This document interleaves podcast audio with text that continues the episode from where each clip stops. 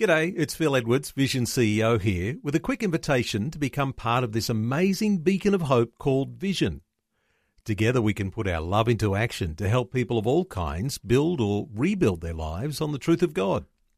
Please consider the part you can play during our upcoming Visionathon appeal, remembering that it's your support that makes Vision possible, including this podcast. Audio on demand from Vision Christian Media exploring faith and the future. Neil Johnson and Bible teacher Dr. Camille Majdali. Samson, the Old Testament biblical character, has been the subject of our talk about what it is to move from a place of weakness to a place of strength. We've been talking just recently, Camille, about just those words that we use.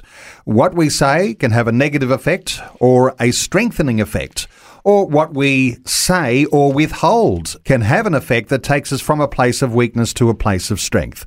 Let's continue talking about this mouth of ours today and some practical ways that we might surrender or consecrate our mouth to God. Well, first of all, let's remember our focus on Samson is that he was both very strong and very weak. We want to learn from his successes and we want to learn from his failures. And of course, while he wasn't a man that had many recorded words, it was his words to Delilah that, of course, got him into trouble. Now, before we learn how to control the mouth, let me give you a nice spiritual incentive from 1 Peter chapter 3 and verse 10.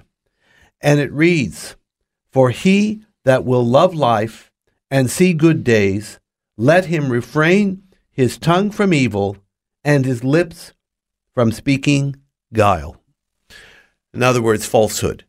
Even scripture is implying that longevity is predicated on how we watch our tongue. Longevity is not said here on diet, exercise, vitamin supplementation, and so on, but our mouths.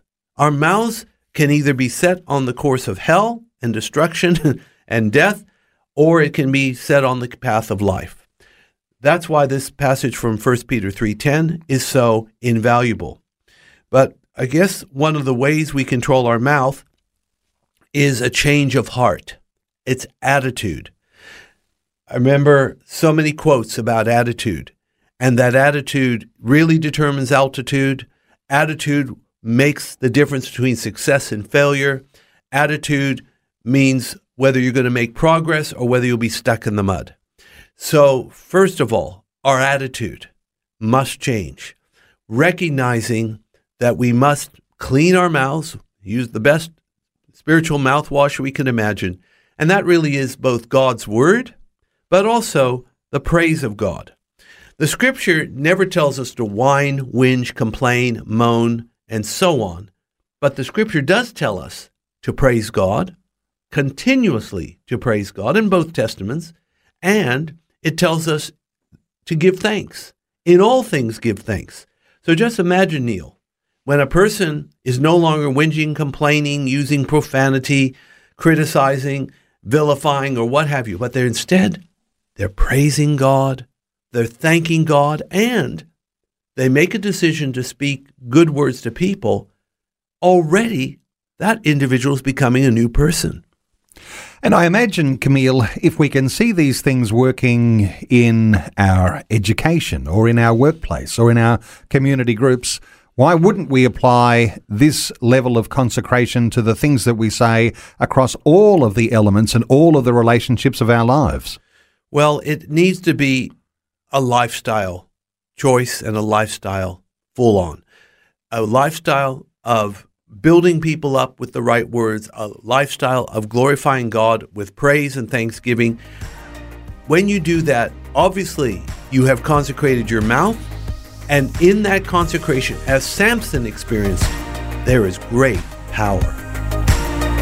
Faith and the Future with Neil Johnson and Dr. Camille Majdali from Teach All Nations. For more from Dr. Majdali, including books and DVDs on prophecy, Bible commentaries, plus today's and other episodes of Faith and the Future, go to vision.org.au. Thanks for taking time to listen to this audio on demand from Vision Christian Media. To find out more about us, go to vision.org.au.